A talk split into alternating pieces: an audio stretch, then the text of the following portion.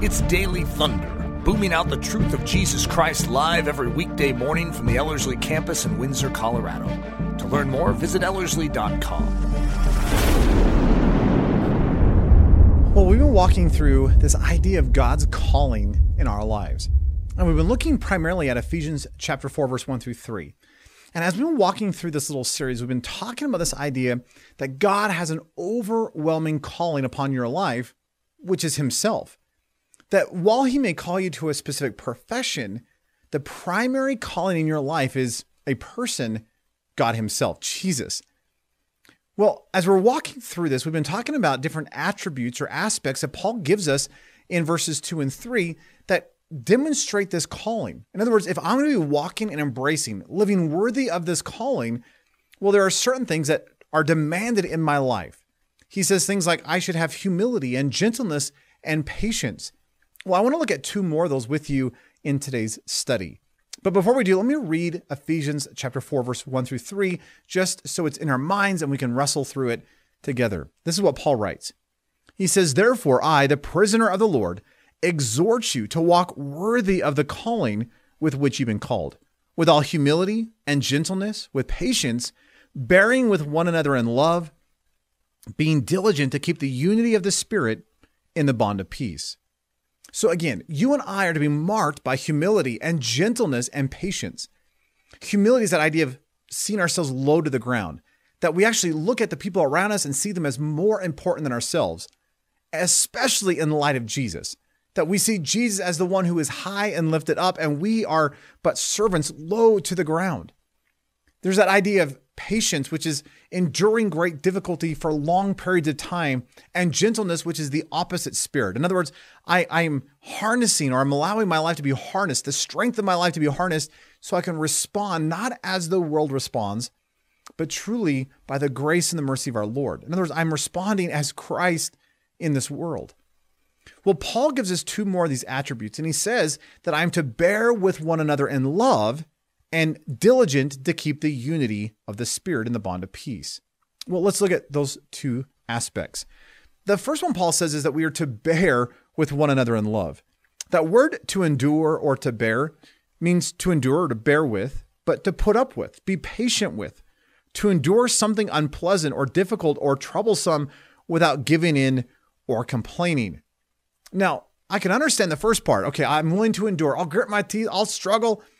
But I really want to complain.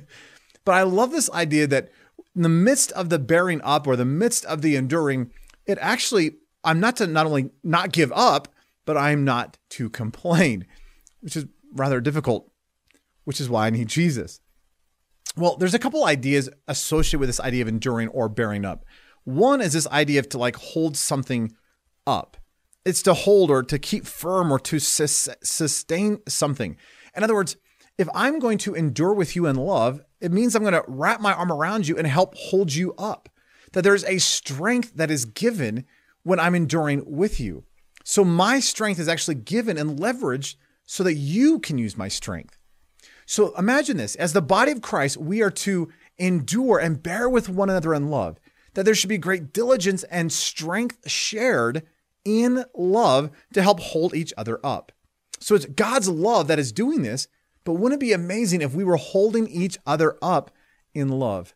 Listen to what Galatians 6:2 says about this idea of bearing. It says, bear one another's burdens and thereby fulfill the law of Christ. Now the word bear there it's a different Greek word, but it means to carry. It's that same idea of to hold up, that we are to carry the burdens of each other. That we're not lone rangers in the Christian life. Rather, we endure this life together in love. And the second idea with this idea of endure or to bear is to like put up with something. In other words, I am to endure without complaining for a long period of time, you, which probably sounds difficult, but the reality of relationship is relationships, community is not easy. If you've ever been married or have family members or lived with roommates, you understand that sometimes it's so easy with the people that we love the most to actually get frustrated and irritated and we quit bearing with one another. We actually don't see each other through the lens of love. We just kind of are frustrated. And it's the little things that start to just irk us and just, oh, they start to produce frustration. What would happen if rather than all of that, that you and I actually bore with one another in great love and mercy, that we carried one another, that we were able to put up with the little oddities in each of our lives, that we realize that just as God is sanctifying my life and God is purifying and changing and transforming my life, so too he's doing that with you. So is it possible for me to extend grace and mercy in your life as God keeps sanctifying your life? See, I would love to have a body that gathers together and just says, okay, let's bear with one another in love. Let's endure with each other. Let's realize that, yes, there may be correction needed, but I'm actually going to, in love and deference, say, you know what? I'm actually not going to nitpick this. I'm not going to nag. I'm actually going to show grace and love to you in the midst of your difficulty, that I'm going to help you. I'm going to give you my strength. But you know, the fact that you squeeze the toothpaste the wrong way, the fact that you put the toilet paper in the wrong direction, the fact that you load the dishwasher incorrectly, I'm actually going to endure that. I'm actually going to put up with that and just overlook it, because that's actually not what this is all about. See, in essence, it's showing the love of Christ. Please hear me. It's not overlooking sin. Again, if there's sin in our lives, we do need to bring it up, and we do need to walk with people through their sin so that God could sanctify them. But see, there's so many little things that we get so irritated and finicky about that actually is not showing mercy and grace and love.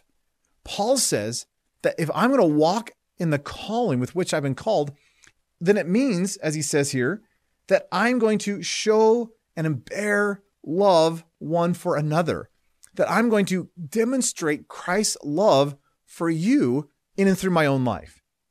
Listen to what 2 Thessalonians 1:4 says. Paul says, Therefore, we ourselves speak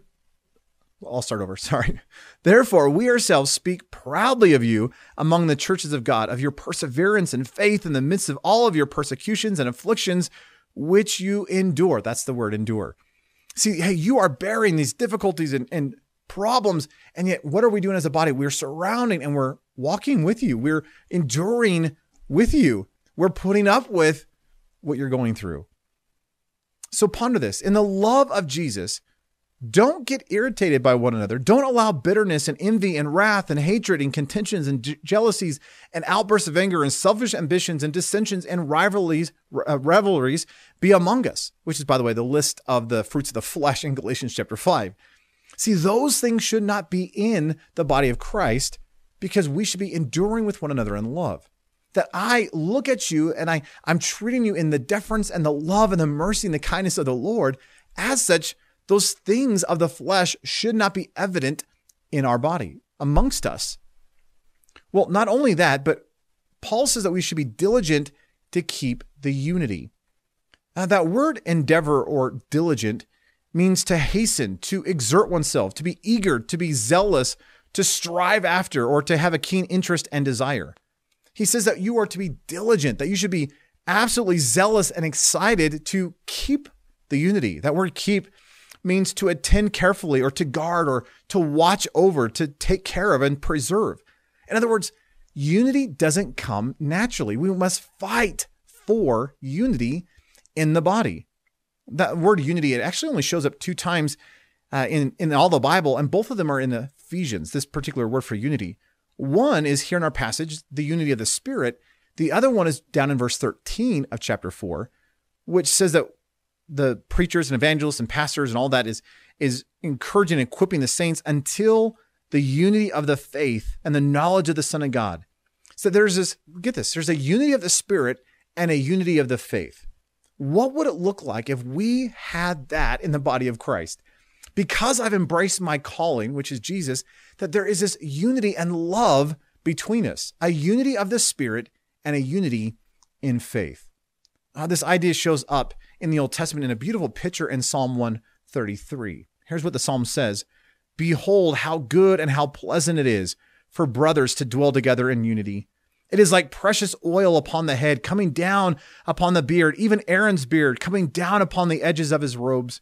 It is like the dew of Hermon, coming down from the mountains of Zion. For there the Lord commanded the blessing, life forever. The psalmist says, Do you realize how good unity is? It is like the anointing of Aaron. It's like dew upon Mount Hermon. This priestly line. I'm mixing my metaphors.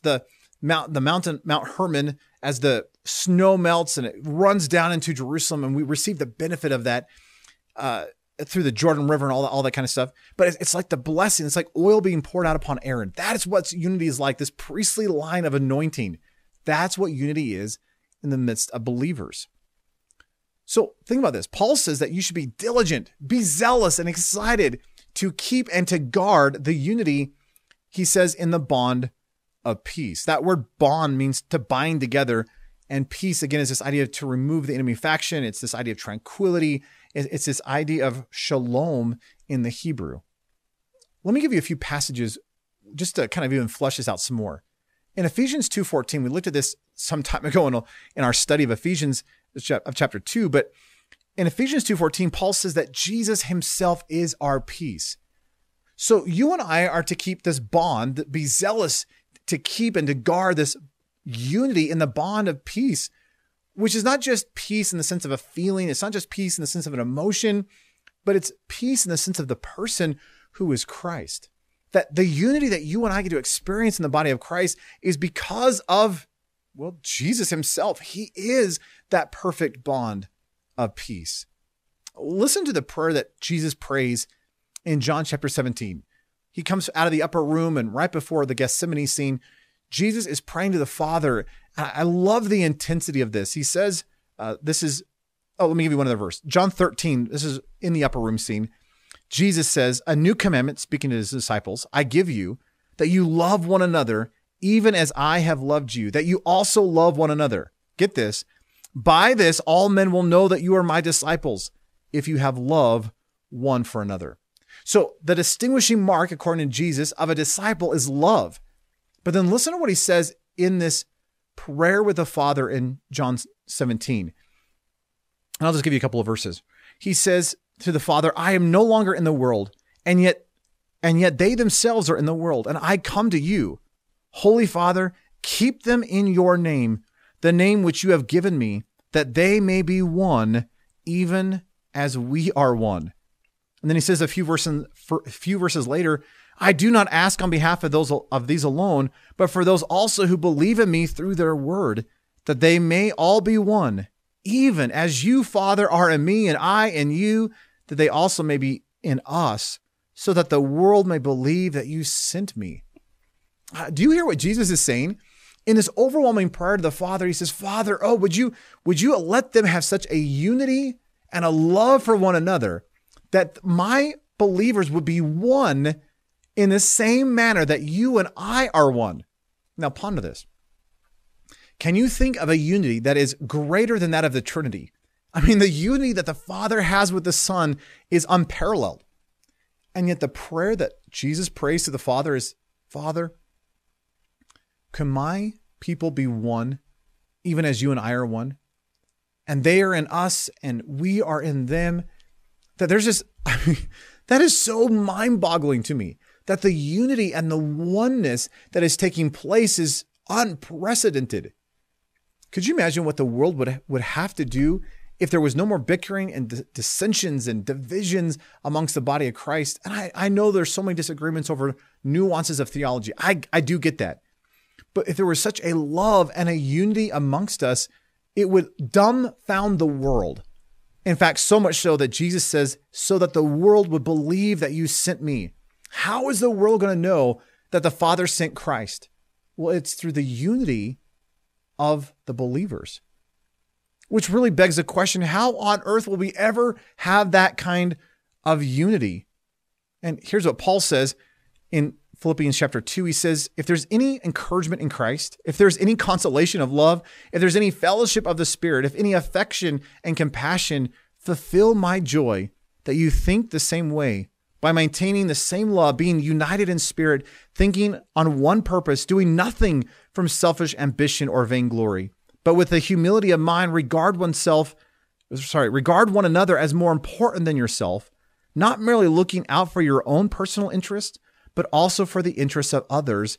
Have this thinking, have this attitude, have this mind in you, which was also in Christ Jesus. In other words, Paul says that there should be a unity and a oneness amongst the body of believers, that there should be no selfishness or arrogance in our life. Rather, there should be a unity of mind, which is also in Christ Jesus.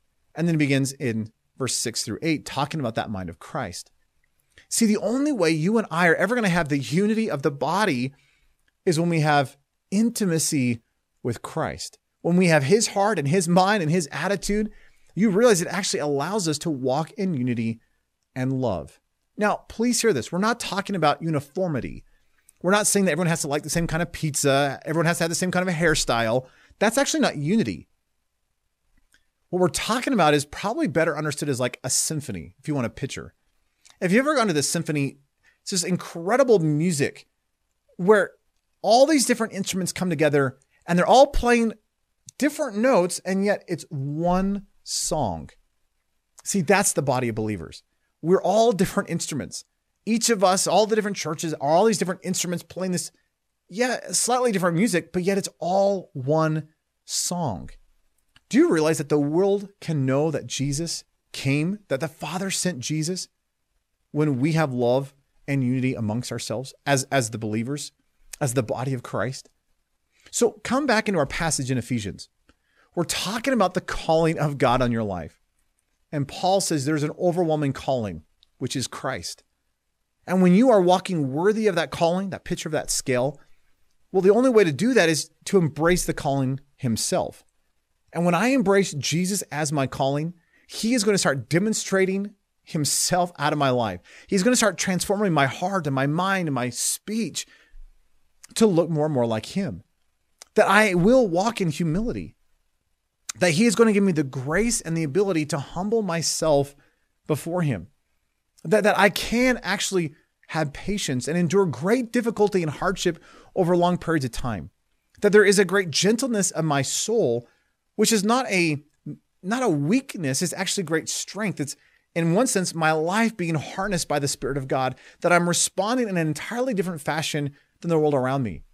That my life is marked by love, that I'm bearing and endeavoring to keep love between us, that I'm serving and washing your feet, and I'm coming alongside and holding you up, and I'm enduring the difficulties with you. And there's a great unity in the body of Christ through the bond of peace, which is Christ himself. That there is great love and unity. Again, not uniformity, but unity. Just like a symphony comes together and there's one song with many instruments, so too you and I are called to worship the Lord with one song, even though you might be a trumpet, I might be a kazoo, and someone else might be a flute. The reality is we don't all have to have the same instrument. We all have to have the same song. So in Philippians 2, let nothing be done through selfish ambition or conceit or arrogance. Rather, stoop and serve those around you. This is not about you or I. This is about him. As we just look at this idea of calling afresh, can I encourage you to embrace your calling, which is not a profession, it's a person whose name is Jesus. The only way that we are ever going to live out the life of Christ in this world is when I embrace my calling. You have a high and holy calling in your life. Would you embrace him? Well, join me in prayer. Lord, we do love you. We thank you that you are not something merely we add to our life. You are our life. That we're not just coming to you for an aspect. We're not coming to you to seek a calling. We are coming to you as our calling. And so, Lord, as such, may you do such a deep work in our life that we'd walk in humility and patience and gentleness and love and unity in the bond of peace. Lord, the only option we have to walk in the reality, to walk in the fullness of the Christian life, is we need you. Lord, somehow could you ingrain upon our hearts and our minds that the calling that you have called us to, that we are to walk worthy of, is you. Lord, what a phenomenal reality that we have to demonstrate to this world what the Christian life looks like. And so, Lord, I just pray for the grace and the mercy, the enablement through your Spirit to live out our calling well. And Lord, I do just thank you that our lives can be marked by your life, that we can be Christ-like, that we can walk in godliness, not through self-effort or accomplishment or talent or ability, but through your strength and through your life living in and through us. Lord, we give you all the glory and all the praise, for you are worthy. In your precious, powerful name we pray. Amen. Daily Thunder is a listener-supported production of Ellerslie Discipleship Training. At Ellerslie, we are laboring to rouse the Church of Jesus Christ out of its lethargy and build brave-hearted Christians for such a time as this. Daily Thunder episodes are released every day, Monday through Friday, from our campus in Windsor, Colorado. And our weekly sermon is delivered live at 9 a.m. on Sunday mornings, with a delayed live stream available at noon Mountain Time. Go to ellerslie.com/daily to get all the details. Thanks for listening.